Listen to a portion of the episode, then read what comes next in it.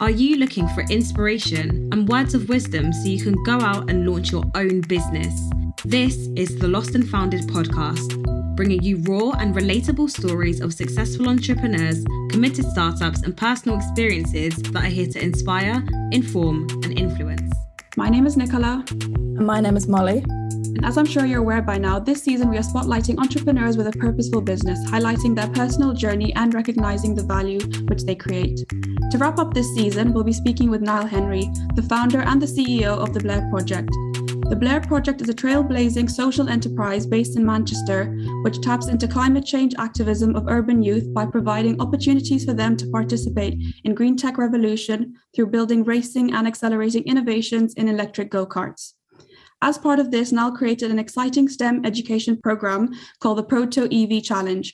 Students and apprenticeship teams aged 13 to 19 convert used petrol go karts into fully electric e karts. Through this, students learn computer aided design, 3D printing, battery technologies, and electronic controls. Proto EV is able to nurture these students to gain confidence, new skills, and aspiration, and then help them onto a traineeship or apprenticeship, as well as further or higher education. Its mission is to diversify the STEM workforce and accelerate the world's transition to net zero through sustainable motorsport for all. Welcome, Niall. It's such a pleasure to have you on our final episode of this incredible season. How are you doing today? I'm very well, thank you, Molly, and uh, thank you both to the both of you for inviting me onto the podcast. Great, we're very happy to have you here. Uh, can you tell us a little bit about what the Blair Project is and what your day-to-day routine entails? Yeah, so the Blair Project is like you met, like in the intro, is a trailblazing social enterprise that I started when I was 18 years old. And the core mission when I first started it was to make motorsport more affordable, accessible, diverse, and sustainable. So, regardless of your race, gender, background, or location, anybody could participate. The reason why it's called the Blair Project is it's actually named after my younger brother, who is called Blair. He is a former kart racer and for us as a family growing up, um, it was very difficult to get Blair racing. Um, so, you know, the average cost of uh, professionally go karting is like for a young person would be around about 35,000 up to 100k per year. Uh, to move up to the next level, uh, which is your single seater style cars that look like Formula One cars, the entry level is like 150,000 up into like 300,000. And then to get to Formula Two, which is just below Formula One, you're looking at between 2.5 to 5 million a year. Now, for 99% of families in the UK, that is just not doable. So, my mission was to try and make the sport more inclusive and getting rid of the or trying to reduce the barriers of money. Um, so that you know, like if you're a foot, if you've got ambitions of being a footballer, as long as you can afford a pair of football boots you've got the talent and your parents can drive you to all the games across the country, there's a good chance you can have a career and get to the, either the academies and work your way up to um, the, the, the English football leagues. With most sport, you could be Lewis Hamilton, the best in the world, but if you've not got the money behind you, it's going to be very hard to get there. So that was the aim. And in order to make it more inclusive, we decided it'd be great to go into schools and teach young people 21st century digital skills like 3D printing, like computer aided design, like getting them to build uh, their own electric go kart. And they're working together, and then they get to test and race it to see which is the fastest and the most energy efficient. We call that Proto EV, but we're using that electric motorsport hook to inspire and infuse the next generation of innovators, technicians, engineers, scientists, and even entrepreneurs. Okay, wonderful. Um, so, as we said, we're talking about purposeful business to you, and that's exactly what you are. So, how would you define what a purposeful business is to you? Oh, good, good question. I think a purposeful business is any sort of business that is creating positive change within the community and leaving lots of value. So for us, you know, we've always wanted to develop that next generation of uh, innovators, technicians, engineers to fuel the green industrial revolution. And we don't, we see it as, you know, people living in, in communities in, you know, from disadvantaged backgrounds, whether you're black, Asian, you know, you could be w- women, um, LGBT disabilities, or young kids from lower socioeconomic backgrounds. everybody can get involved in this new space. So, you know, and we thought the future is going to be uh, electric cars and, and, and net zero innovations. You know, why can't we teach young people and even now adults from those backgrounds with these new technologies and get them prepared so that they can become they can get jobs within this field and not only just change their outcomes and their lives but for the future generations as well. And i think the beauty of the beauty of what we do is that a lot of the technologies that we teach them is practical is hands-on. And once somebody gets uh, immersed with those technologies like oh wow that wasn't so bad uh, it wasn't what I thought it was going to be. And you know, for individuals, they can get hands on with 3D printing, and then they go off and do a, a career uh, apprenticeship or get a get a job within 3D printing. And that's what we want to do is switch these people on and give them lasting um, lasting opportunities and jobs within these sectors. So brilliant! It's almost like you're gifting purpose to these people as well. Um, no, yeah, no, absolutely, absolutely. And you know, for us, it's it creating society and driving change. And you know, the government's all about leveling up. We want to make sure that you know, Emily Pankhurst said it best: deeds, not words. You know, people talk about all these initiatives, but we need to actually start seeing action. And we're we're like, yeah, we're absolutely going to make it happen. And you know, we're not waiting for somebody to tell us when to do it. We'll do it now and start to create that change. And hopefully, other people, other businesses follow suit. Um, but we are uh, creating real impact and changing lives. Yeah, absolutely. Brilliant. Um, on your website, it says you're a disruptive social enterprise. Can you tell me what that means or what it means to you? Being disruptive for me means doing things differently. So not not just following the same the same routes that everybody else has gone down. So when I set up the Blair Project, I had this ambition to make motorsport more affordable, accessible, and inclusive. Now, motorsport generally has always been a sport which is, um, I would say, for the elite. Uh, there's not too many people from working class backgrounds uh, involved in the sport. Um, so that was my aim. I'm going to I'm going to change the sport, and I didn't have a lot of support um, when I first started. I remember one incident um, from a senior ranking female in motorsport. We were we were running a, a girls in motorsport initiative, um, not just to get more girls as drivers, but as mechanics and engineers. And we were told from that female that you know why are you doing this? These girls should know their place. They're never going to be a driver. Um, and I just thought to myself, wow, there's somebody in the industry telling a young young woman like, no, you don't follow your dreams, know your place in society I just thought, you know what? I, am going to ignore what, what you just said. I'm going to go out and make it happen. And you know, for us, it's about getting people to the highest echelons of of of, of our sport, motorsport, and that's it. Just doing things differently, not not not from the norm. Um, and you know, for us, innovation is is is is core to our business, and you know, making sure that you are innovating on new products and services that are going to create lasting change in society.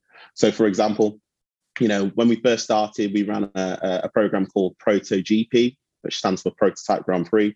And we got young people to design, build, test, and race their own 3D printed go karts. Nobody had ever done that before. And how we actually got round to that was in terms of, you know, making it more accessible for young people. We thought, right, 3D printed go kart, 3D printing, we've heard a lot about this technology. Like, would it be crazy if we could actually 3D print a go kart?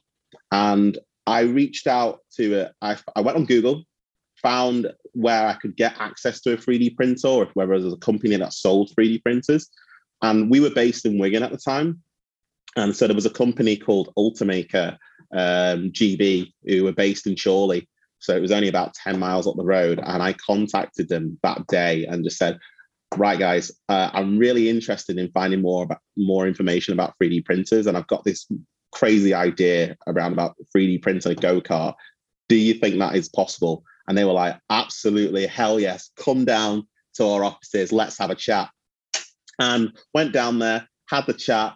They introduced us to retired uh, Jaguar Land Rover engineer called Steve Cox. And we spent from this was probably we started the conversations in about January of 2016. And by March of 2016, we had actually built the world's first 3D printed go kart. And that and that was yeah, that was still crazy to think to this day. And so we thought, right, the skills that we've just learned to do this, what about if we could take this into schools and teach other young people these similar sorts of skills? And we called, I say, called that ProtoGP. We ran that program for about two years um, uh, with schools within uh, Wigan and Bolton. And then in 20, late 2017, early 2018, we decided, how can we take this program to the next level? And I'd always been passionate about sustainability and making sure that we get to a net zero future. And then that's where the idea of Proto EV came into play of what if we could just uh, retrofit our existing petrol go karts and turn them into fully electric EVs, and then young people could test them, race them. Wouldn't that be a, a cool initiative? And then that's how Proto EV was born. Amazing. Now, this is a question from I've always, well, I wanted to actually ask you, what is it about motorsports that you need that amount of money, or even in, because I, I like Formula One, I watch Formula One.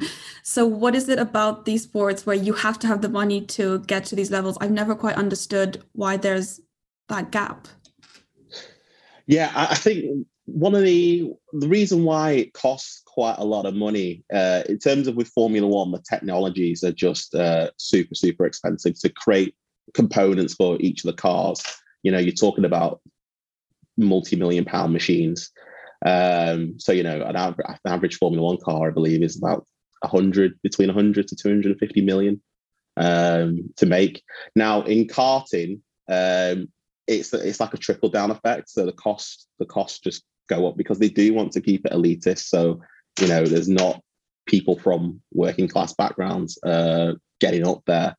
Um, so it, it is you can do it at a grassroots level, um, but working your way up to the single seaters is just not doable for 99% of family 99% of families, like I said.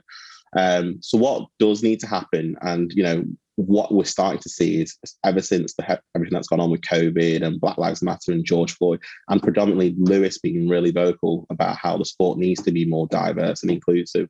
Formula One have actually set up an initiative called We Race as One, and they're really passionate about getting more diversity in the sport, not just as you know working on the grids or working as drivers, but even other careers within marketing and digital, um, office, office admin, whatever. They really want to see lasting change, and now they're working with organisations like ourselves. Um, so we, you know, like I said, when we first set out, it was to try and get young people from um, from underserved backgrounds to the highest echelons, Formula One. We successfully did that last year we got two uh, individuals from the Midlands to do a mechanical engineering apprenticeship uh, at Formula One. Um, so they they started their apprenticeship in September. Um, they're doing their first year of training at a place called the Southampton Engineering Training Association.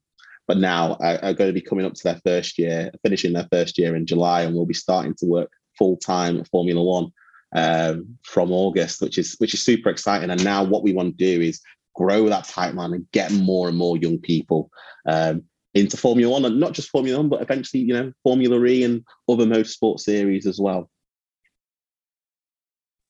Brilliant, thank you. Um, can you tell us about the team behind the business? Yeah, so when we first started out the Blair project, it was me, my younger brother, and my mum. So it's always been a family run business. And you know, I think that's one of the strongest things about our organization is that we are family run. So, you know, for examples like, you know, other entrepreneurs may set up with people that they don't know or their friends. And sometimes, you know, there can be a difference of opinion or a falling out. And, you know, sometimes you just can't agree on it on, on certain things and then you may just part ways. And, you know, the relationship might not uh, be there as a, at the end. Whereas I know with my family, we can have disagreements uh, and sometimes uh, hefty arguments, but we know that we're in it together. And uh, you know, I, I read an interesting stat uh, about a month ago that I believe 85% of businesses in the UK are family run. Um, and I can definitely see why that is the case because you know you've always got each other's back. Um, and so I this probably say for the longest while, because um, we've been going for about eight years, it was just us, the three of us. And then around about 2020, uh, we took on uh, staff staff members, and we're, we're now at about 13 with a further two joining us at the end of the month. So we we're growing from strength to strength, and we secure we've been securing investment um, to take our STEM challenges national. Um, so we're working with schools and youth clubs uh, and adults, not just in Greater Manchester, um, but Oxford, uh, Birmingham, and London. Uh, and this is just for the 2022 to 2023 season. And then we, what we want to do is take our programs fully national, working with every, hopefully, goal is every young person across the UK. That's amazing. And now you said you started it when you were 18. So, what, if you could obviously remember, what did you actually need to do initially to set up the business? Yeah. So, as I mentioned, we are a, a social enterprise. And for me, just just rewinding back, rewinding back, how I how I came on this entrepreneurial journey is in terms of role models. You know, my biggest role model has always been my mum. So she previously had set up her set up, sorry, her own uh, businesses, being a leadership and, and mentor coach, and did a lot of work, not just working with uh, uh, clients in in the UK, but also in Africa. And then in about 2013, I just I did a I did a level three um, software development uh, course at college, and I came out with really good grades. Decided I was gonna rather than go down the academic route and go to university, I went backpacking across the world. Went to America and Australia. Totally loved it. Was meant to travel for a year. Ran out of money after about four months. Came home, and my mum had just returned home from uh, Kenya. Uh, there'd been a terrorist bomb at the Westgate shopping centre, and so we were both we both arrived back at the same time. Um, she was twiddling her thumbs because she wanted to go out back out to Kenya, um, but the the um, the foreign office had said it's not safe to do so. And I'd come back and was like, you know what, I don't want to go back in working in retail. I want to follow in your footsteps, mom, and be an entrepreneur. And we were sat there on the couch just talking, and she was like, "Well, right, I'm so happy you want to do that. What is it that you want to do?" And for me, my biggest passion was traveling. I knew I wanted to do a job that would allow me to travel the world. And it was on, at that moment I turned around and looked at the dinner table and I saw my younger brother on the dinner table. And I thought to myself, right, well, if I could help Blair achieve his dream of getting to the top of motorsport or just even having a career in the sport, then if I could be almost like his agent in some way, I would also achieve my dream of going with him and, and traveling the world. But then it was like, well, okay, in order you know, you know, motorsport is expensive. How do we go about making it more accessible so anyone can be involved? And that became the core mission of of, of the Blair project. That's amazing. Um, so you have a new four million pound net zero industrialization and electrification skills training center opening up soon in the heart of Manchester city centre. Could you tell us a little bit more about this? Yeah, so the Manchester Innovation Activities Hub is a is a new net zero uh, industrialization and electrification skills training center. So we're going to be housing industrial grade equipment for small to medium sized businesses to use the space to prototype new products and services um, to reach net zero. But what we'll also be doing as well is rapidly training up local people living in Moss Side, Hulme, Fallowfield, Ardwick, so around the Manchester City uh, region um, in in technology such as battery technologies, um, power electronics, machines and drives, um, data analysis and cybersecurity, um, and even electrification of vehicles. So training them up in these in these skills to then progress them into very rewarding jobs within Manchester Science Park. And just to give you a little bit of background behind that, so this this was an idea that we'd actually come up with uh, just before the pandemic. Um, so obviously with the Blair project, we were predominantly a seasonal business. So we worked alongside the school academic year, um, doing our Proto EV STEM challenge. And then March of 2020 hit, and obviously we went into lockdown, COVID 19 hit, and we were like, oh my God, you know, we can't go into the schools because of all the protocols that are going on. What do we do with our business?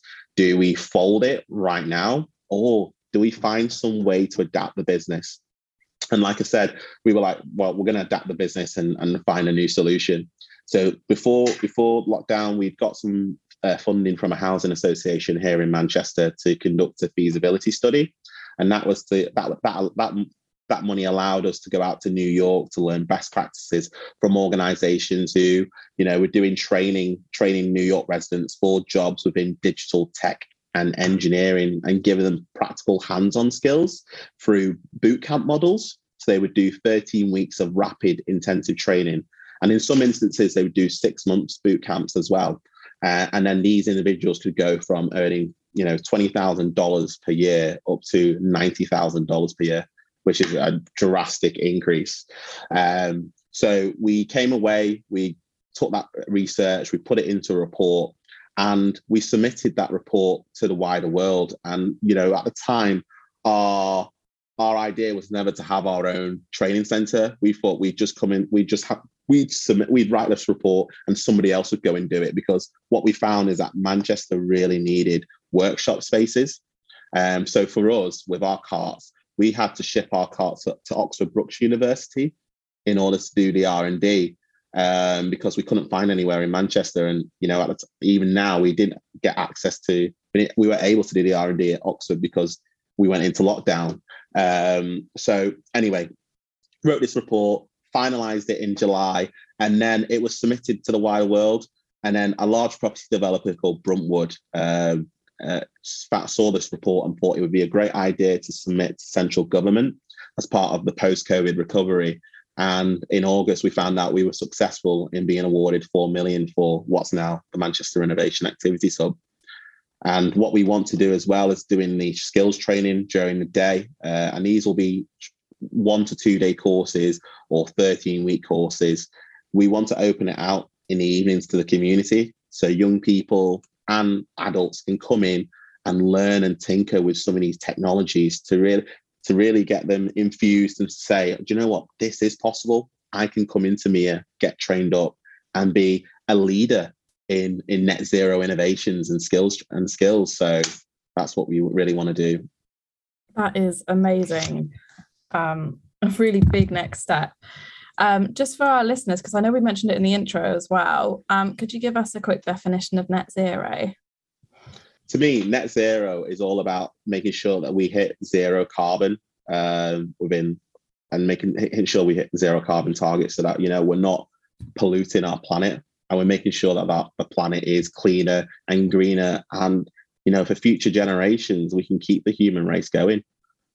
Beautiful. Thank you for that could you tell us about um, your fantastic lineup of partners that you have, including Oxford Brookes University, and what the importance of having a partner is and how you go about acquiring them? Absolutely. Well, we have a saying in the Blair Project um, no one person can create success on their own. It takes a winning team and helping hands. And that message is just all about collaboration. Like you can't do anything individual individually, and I've definitely learned that the hard way in the very beginning because you try to be a you know what's I, am trying to think of the word like a master of everything. You think you can do everything but you you honestly can't. So going out there networking and partnering with, other organizations who have similar values um, or are trying to reach the same destination is absolutely pivotal. So you know one of the things that I, you know we've always done in the Blair Project is is network with individuals who are smarter or who are more experienced than ourselves. So, you know, I had the idea of being of creating this the world's first 3D printed go kart. You know, I came from a, a, software development background, but I had no mechanical or electrical, um, or at the time it was just fully mechanical, no mechanical engineering knowledge, but and no 3D printing knowledge. But I knew a company down the road, Ultimaker, who were experts in this field. And nine times out of ten, if you just have a conversation with them and say, "This is this is my idea, and this is what I'd like to do," nine times out of ten, people are actually happy to help you uh, help uh, turn your vision into reality. In some cases, you know, you know, people want to be paid for their time, and that's totally understandable. And then some people will do it just for the passion and will just want to naturally help out. And you know, for example, with Oxford Brookes University, um, my colleague and my mum, uh, Dr. Marilyn Comrie, uh, she was she was introduced to Gordana Collier, who was the head of uh, engineering, head of School of Engineering at Oxford Brookes, and through just one meeting, we we formed a, a really good relationship, and to the point where we Oxford Brookes became our second home uh, and our second base for our Proto EV uh, STEM challenge. So through Oxford Brookes University, there's a thing called widening participation. Um, so some funding, and we'll be working with schools and youth clubs around the Oxford area um, and getting them involved in Proto EV, but also creating that link with them so that the young people can actually go into the universities and see what it's all about. Um, to encourage them to go down the route of uh, whether it's engineering or digital and tech. Um, so yeah, just just through having conversations and networking can lead to. You never know where it's going to lead, but yeah, it, it can create lifelong relationships. That's great. It's nice to hear a little bit about your journey of how you started your link with Oxford Brookes. And so getting recognized by Lewis Hamilton, or Sir Lewis Hamilton as we now call him, and having the chance to work with him as you both tackle the inequality in motorsport is very exciting. You know, I was reading on your website and I was like, wow, that's so cool. Um, so what does this kind of working relationship actually look like and what do you hope to achieve? Obviously, it's all about the inequality, but just tell us a little bit more about this, please. I think, you know, ourselves and Lewis, we share we share the same ambition and passion. Like for us, you know, that we've been championing diversity in motorsport ever since we ever since we started the Blair Project. It's not just a tagline to us. We actually care because we are diverse individuals. And you know, I can honestly say that, you know, without Lewis being involved in the sport, I don't think there would be a Blair Project. Um, my younger brother uh, has always been uh, interested in motorsport. Um, has always been passionate. You know, he, his favorite driver growing up was Michael Schumacher before Lewis started. Um, but I do believe, you know, Lewis being a trailblazer and you know now becoming the most successful Formula One driver of, of all time has inspired people like my younger brother and other countless young people to say, you know what, being involved in motorsport is possible. We can do it. Um, and now we're starting, if you look at the grids and some of the teams now, you're seeing people from black backgrounds, Asian backgrounds, you know, LGBT.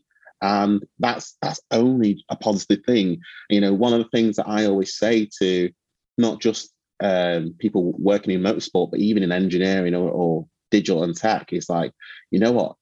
There are massive benefits to having a diverse workforce. If you have a diverse workforce, you mean you're, you're hearing ideas from people from different walks of life, which get greater ideas, which leads to greater productivity, which produces greater revenue costs, revenue generation, shall I say. And it also means you can expand into those different countries from where those people are, are from. So why wouldn't you want uh, a diverse a diverse team and people with different ideas and from different backgrounds?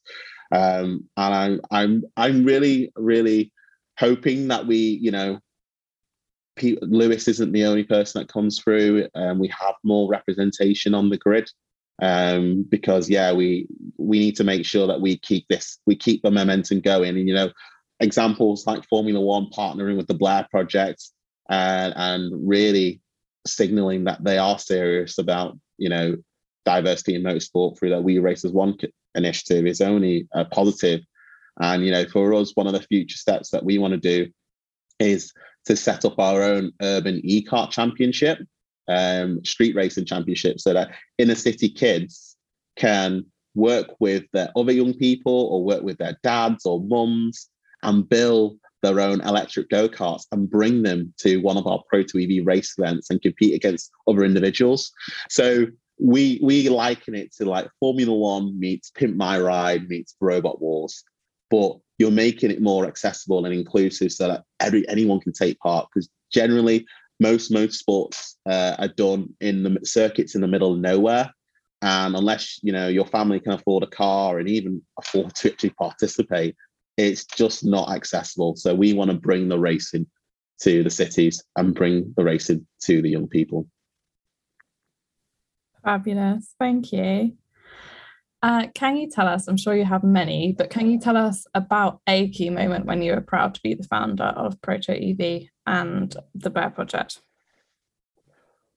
Gosh, there's been so many um, throughout this eight year journey. What the proudest moment? Um, We're allowed to. I mean, oh, oh, okay, okay. I think I'm so proud to see, you know, when I'm working with some of the young people and seeing where they started out in the beginning to where they ended up. Because, you know, the interesting thing is you find is that of the young people, uh, when they start out, their self-esteem and confidence is is is really, really low. And they believe that they can't do it. And that's because they've been told by maybe their parents or their teachers that maybe they're not smart enough or maybe you know this career is you know for only boys and you know if you're a girl you can't do that and just seeing and then once they get stuck in and get hands on and they apply themselves they're like oh wow i can do it and you know i would love to have a career doing this and you know seeing their confidence shoot up and you know when they start out they look they can't look you in the eye because you know, they're like, oh, this, this is too weird to do that. And then they, at the end, they can look you in the eye, they can explain passionately what they've been working on and what they've been doing. And, you know, see that evolution of change is, you know, it really does make my heart warm. And then the second element, I would say, one of the proudest achievements, I would say, is, you know, when we started out, our mission was to get young people into Formula One. And, you know, it took us seven years to do that, but we finally achieved that. And, you know, one of the things I always tell not just young people, but any entrepreneur or anybody who's wanting to be an entrepreneur or even entrepreneurs now is that, you know, if somebody tells you you can't do something, don't just take take their word for it. Actually challenge that and, you know, stay on your grind and say, you know, I can do it. Be persistent, be resilient, and be determined to make your goal or your vision come to life. And, you know, we could have listened to all those naysayers at the very beginning and said, oh, you'll never do that. But we stuck to our guns and, you know, we made it happen. And we've now got those two individuals to Formula One and many more to come. Um, so I would say those are my two proudest moments so far. That's amazing. And I really love what you do because it sounds very not right but i've i've grown up watching formula one and it was something that didn't stand out as an issue ages ago like when there was michael schumacher it wasn't an issue you just were like okay it's just everybody but then as it started to go along and then obviously the era of lewis hamilton you were like wait why is there such a lack of diversity and when i was watching drive to survive after i learned more and more about it i literally pinpoint i was trying like okay let's find in the engineering team people of yeah. diversity and it just became a habit and now i literally sit there i'm thinking damn this is really a big issue no, it is. It, yeah. it is, and and you, what you do need is, you know, thank God initiatives like the Hamilton Commission uh, came into place, and you know, we were one of the uh, we were highlighted as a best case exemplar of what the Hamilton Commission is all about. You know, getting young people from diverse backgrounds involved in engineering, STEM related projects, and progress them into into the sport. But what we do need to see is more and more organisations wanting to support young people from uh, different backgrounds, whether it's not just in motorsport, but in engineering. So, for example, we have 29, I believe it's 29% of uh, engineering graduates from BAE, BAME backgrounds are, are graduating with degrees. But in terms of the workforce, it only makes up 7%. Now, that is ridiculous when especially in in this day and age you know i'm i'm always speaking to engineering employers and they're always telling me there's a skill shortage and we just can't find the talent but yet we've got so many people graduating with you know first class honors degrees or two ones and we're saying that we can't find people and what we do need to do is have those conversations to say why aren't those people being hired? And why don't you just give them a chance? And if you want you can work with progressive organizations like the blair project or you know whoever else. And we can obviously we run training programs to upgrade um, whether it's graduates or adults with the hands-on skills to make them more employable. So you know there's always ways around it but we do need to make sure that we we do give opportunities to people yeah absolutely and obviously the mission and vision of the Blair Project is very embedded in what you do, but a lot of other business sometimes struggle as they go along with you know their day-to-day activities. They can kind of get lost. Is there anything particular that you implement or do regularly just to make sure it's so it stays at the heart of the business? We've incorporated something called a strategy house. Uh, I would advise any any entrepreneur or anybody who's looking to start up a business to look at doing a strategy house. And it basically it just defines what the vision of the organization is, what the mission is, and what how are you going? How are you going to get there to achieve the vision and and the mission? And you know, we we we've only started doing that probably in the last two years, but we share that with all the staff in the organization. And you know, in terms of any decisions that we make in the business, we do get input from the staff because it's it, it's better to you know not just to, not only just to make them aware but you know it's to say that in terms of idea generation why not get viewpoints why not get different viewpoints uh, from your team? You know and you know there's other members of the team who are probably i would say probably more creative uh, than myself although i'm a natural born creative but i love to hear different ideas and see you know is there anything that we've not thought about before or any different generate uh, any different any different avenues that we could take? And you know, one of the things is, well, you know, we get, always get new and op- new opportunities that come in, and then I will discuss that with senior management um, or even even our staff members and say, you know what, what do you guys think about this? And sometimes they'll be like, yeah, this is perfect. Let's let's definitely go down that route. And then for some instances, it's like, well, you know what, that's not aligned to what our vision and vision is for the organization. And then I'll sit back and like, you know what, you you're absolutely right you know, we need to make sure that we are staying on our path and we'll decline certain things, certain opportunities. Um, but that's one of the things that I look to do is to incorporate everybody's input. So you're creating a, a, a what's, the, what's, the, word? Uh, an encouraging um, workforce, but everybody feels valued within the organization.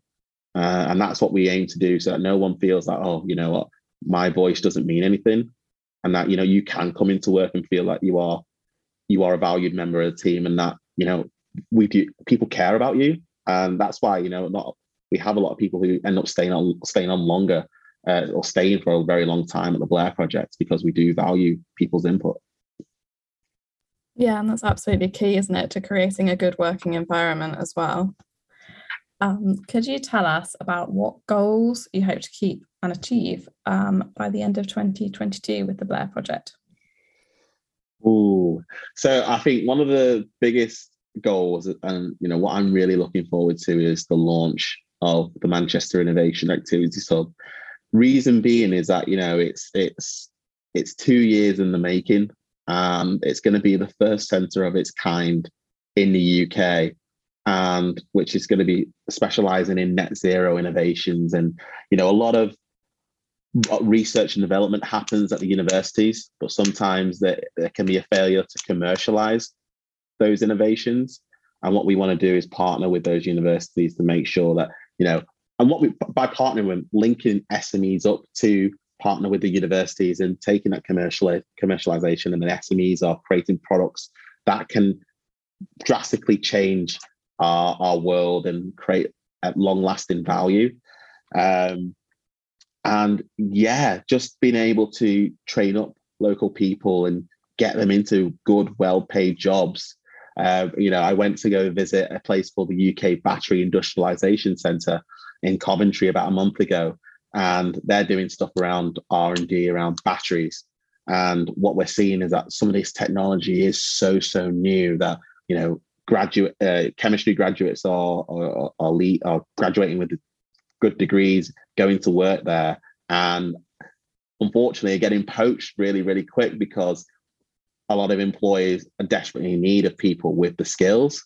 And what we're saying is that you know what in our centre, why not some of these some of these young people and some of these adults can come into our centre, get trained up, and get these well paid jobs um, but like I mentioned, that can transform not only their lives but future generations.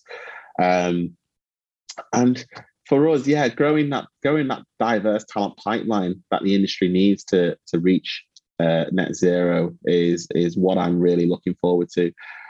I would say another thing that we're is is really really exciting me is that we're looking to develop our, our own um, proto EV uh, virtual ed tech so what that essentially is is that you know our current physical Proto EV STEM challenge, we get young people to convert petrol go karts into fully electric. But what we want to do is uh, young people can build their own virtual electric go karts, and they'll know how to put it all together, and then they can compete on a leaderboard system against other young people to see who's got the fastest, the most aerodynamic and energy efficient electric go kart. And the process is by learning how to do it through the virtual world, when they get access to a physical hands-on kart, they already know what they need to be doing. Um, so we're, we're working with a company to develop a, a, prototype around that, which should be finished by November. And then what we want to do is take it to market and, and build on that um, so that we can reach not just young people across the UK, but young people all over the world uh, and get them get them involved in this net zero future. That's amazing. All of those are so exciting and it's just good vibes, basically. That's what I'm getting from all of it. So now the next set of questions is a little bit more about you, just try to get to know you. So when you do actually get some downtime, because I'm sure you're way busy, um, what do you actually like to do? Do you watch or play any sports? Are you a Formula One fan? Are you a football fan since you live in Manchester? Just what, what, which do you prefer? No, I'm absolutely a, a sports fan. I'm a football head. Uh, Manchester United all the way. Good uh, answer. Manchester, that was the right answer. Manchester is red, although we're pretty terrible at the minute. no, so to be honest, I will openly admit I've only now probably been factoring in downtime within the last two weeks. Um, it's been pretty chaotic, um, just because I, as well as doing the Blair Project, I've Mia, which is its own separate business, and then I have another business um, called the Black United Representation Network. So I've hardly had any any downtime. So literally, I wake up at probably seven thirty a.m. in the morning, and I'm probably working till about nine o'clock at night. Um, and it's a necessary evil to make sure that you're you're you're growing your business. Because to me, each individual business is like a baby. You have to nurture it. You have to make sure it's fed well, and you have to grow it. Um, and so, what I've now started to do, because you know, being on this journey, sometimes you can get burnt out. Uh, so I've now started to use things like Outlook, and it's almost become my PA. And I'm factoring in things like, as daft as it sounds, you know, lunch you know, factoring things like exercising, so going to the gym in the morning, like six o'clock in the morning, um, and making sure that you get your workout in. Um, I like to go out and I'm making time now to socialize with friends. Uh, so we have a Thursday night catch up, we just go out for a drink and just just really just get back in touch. Um, as well as other sports, uh, you know, I like to play tennis. Uh, I think yeah, obviously mentioned going to the gym. I'm a bit of a wrestling nut. Uh, I grew up uh, watching uh, WWF and uh, now it's WWE. So you know, I like to watch a bit of the old school stuff um, on the on the net on the WWE network, and uh, yeah, I suppose that's pretty much about me. Oh, and I'm a bit a bit of a bookhead, so if I'm not uh, working in the business, I'm always reading books and just trying to increased my knowledge, uh, mainly around business. Um, although I've been going eight years, sometimes the stuff that you you learn in the book is great, but you actually have to apply it. Um, and then if I don't have time to read, I'm I'm always listening to audiobooks and podcasts. Um, so that, that's probably a, a, little bit about about myself. But you know, one of the things that I am, I'd just like to say that I am passionate about, and one of the successes of the Blair Project is we call it the see me be me effect. And for me, growing up, I didn't have a role model in the in the business world. Um, you know, unfortunately, in the black community, a lot of our very famous people are either sports stars or entertainers. And you know, like I said, my my I, my mentor or my role model was my mum. But you know, as a as a young person, it was very hard to find. So I thought, if I can't find a role model, then hopefully I could be a role model to young people. Um, and that inspire them or aspire them to either go down the STEM route or to become entrepreneurs in their own right. So Brilliant. If you don't mind me saying, your passion absolutely shines through you every time you speak. It's amazing. oh, thank you. no, um, and, and, and just and just the last thing I would say is that you know the whole reason why I do this, you know, is for me, uh, legacy is big for me you know whether i change one person's life or whether i change a thousand people or a million i want to be able to leave a, a legacy to say you know niall henry came onto this planet and he made a lasting impact. He changed someone's life or changed you know if you change one person's life like i've mentioned you can change future generations. So this is what this is the reason why i wake up every morning and do what i want to do or do do what i do so that you know i am I have felt like I have made an impact in the world. It sounds like it. And actually, this leads us very nicely on to the next question um, about uh, what little Niall wanted to be. What did you want to be when you grew up? I wanted to be many different things uh, an astronaut, a footballer. Um, but I'd probably say the biggest one was I wanted to be an actor. Um, and I always, I dreamt when I was little to star in films with Leonardo DiCaprio. Um, obviously, my path didn't take me there. Um, but I probably said I had that dream up until I was about 15. Um, and then, yeah, you know, things change, priorities change. Um, and then I wanted to be a, a, computer programmer and design my own video games, you know, working for the likes of EA Sports. And that's when I went to college to do software development. And I, like I said, I came out with really good grades, but I just knew that the academic route wasn't for me because I was more of a uh, practical, hands-on, visual learner rather than uh, academic textbooks. So that's when I decided, you know, I'm going to go and backpack halfway across the world and go traveling. Um, and it was, I would honestly say, through traveling is where I actually discovered myself. I learned how to be independent. You know, go from you know having your meals cooked for you, and you know your parents do the washing up, so you have to do all that stuff by yourself um, and you're meeting people from different cultures, backgrounds, you know, uh, environments.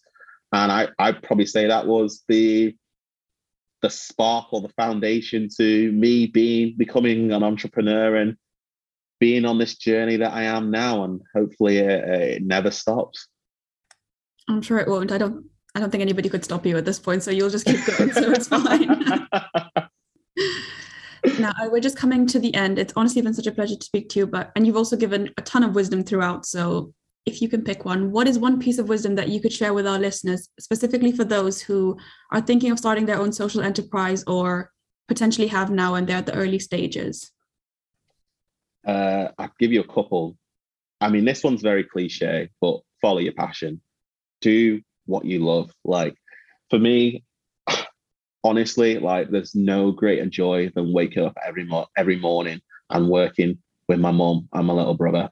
Like I, I honestly don't think I would still be here if they weren't beside me. Like you know, they they are my rock. Um, and so I'm doing what I love. I'm I'm I'm working with young people and helping to transform their lives, and even adults as well. Uh, you know, I've had certain individuals who've come through some of our training programs, and then they've been able to get a job paying eighty thousand pounds per year, and you know to see that you know that's through I've transformed that person's life through you know coming in and getting trained on our programs and then going off to those kinds of opportunities. It's very fulfilling and rewarding. And then I'd probably say the second piece of advice, and I mentioned it earlier, is just be persistent, be be determined, and be resilient, and don't let anybody tell you no. And networking, uh, just making sure that you just have com- different conversations with people and you know don't feel like you need to know everything. There's, al- there's always people out there who know more than you who are happy to make your vision come to life. So yeah that was probably a, a lot. That was like three pieces of advice but yeah i won't charge you anything. The more wisdom the better. Yeah yeah uh, well, thank you so much for joining us, Niall. It has been such a pleasure to speak to you and have you be the last person on our season three of the Lost and Founded podcast. Um, where can our audience find out more about yourself and the Blair Project to keep up with your journey? Well, no, thank you, Nicola and Molly, for inviting me onto the podcast. It's been, I've really enjoyed this experience. Um, for the listeners listening at home, if you want to find out more about myself, um, I am on LinkedIn at Niall Henry, Instagram, uh, Niall Henry as well. They're the only two um, social media profiles that I actually have. Um, and then if you want to find out a bit more about what the business does, um, we're on type in www.theblairproject.org. We are on Twitter and Instagram at Get Me Motoring, and you can find us on LinkedIn at The Blair Project as well. Brilliant. Thank you again, Niall. And thank you to all our listeners and speakers for joining us this season. What a fantastic season it has been. To keep up with our journey, and in the meantime, please follow us on our Instagram at Lost and Founded Pod. But for now, we will see you all soon. Bye. This has been the Lost and Founded podcast. If you liked this episode, make sure to head over to Instagram and let us know how you found it at Lost and Founded Pod. Wherever you listen to your podcast, be sure to follow and be notified about more inspiring stories and experiences.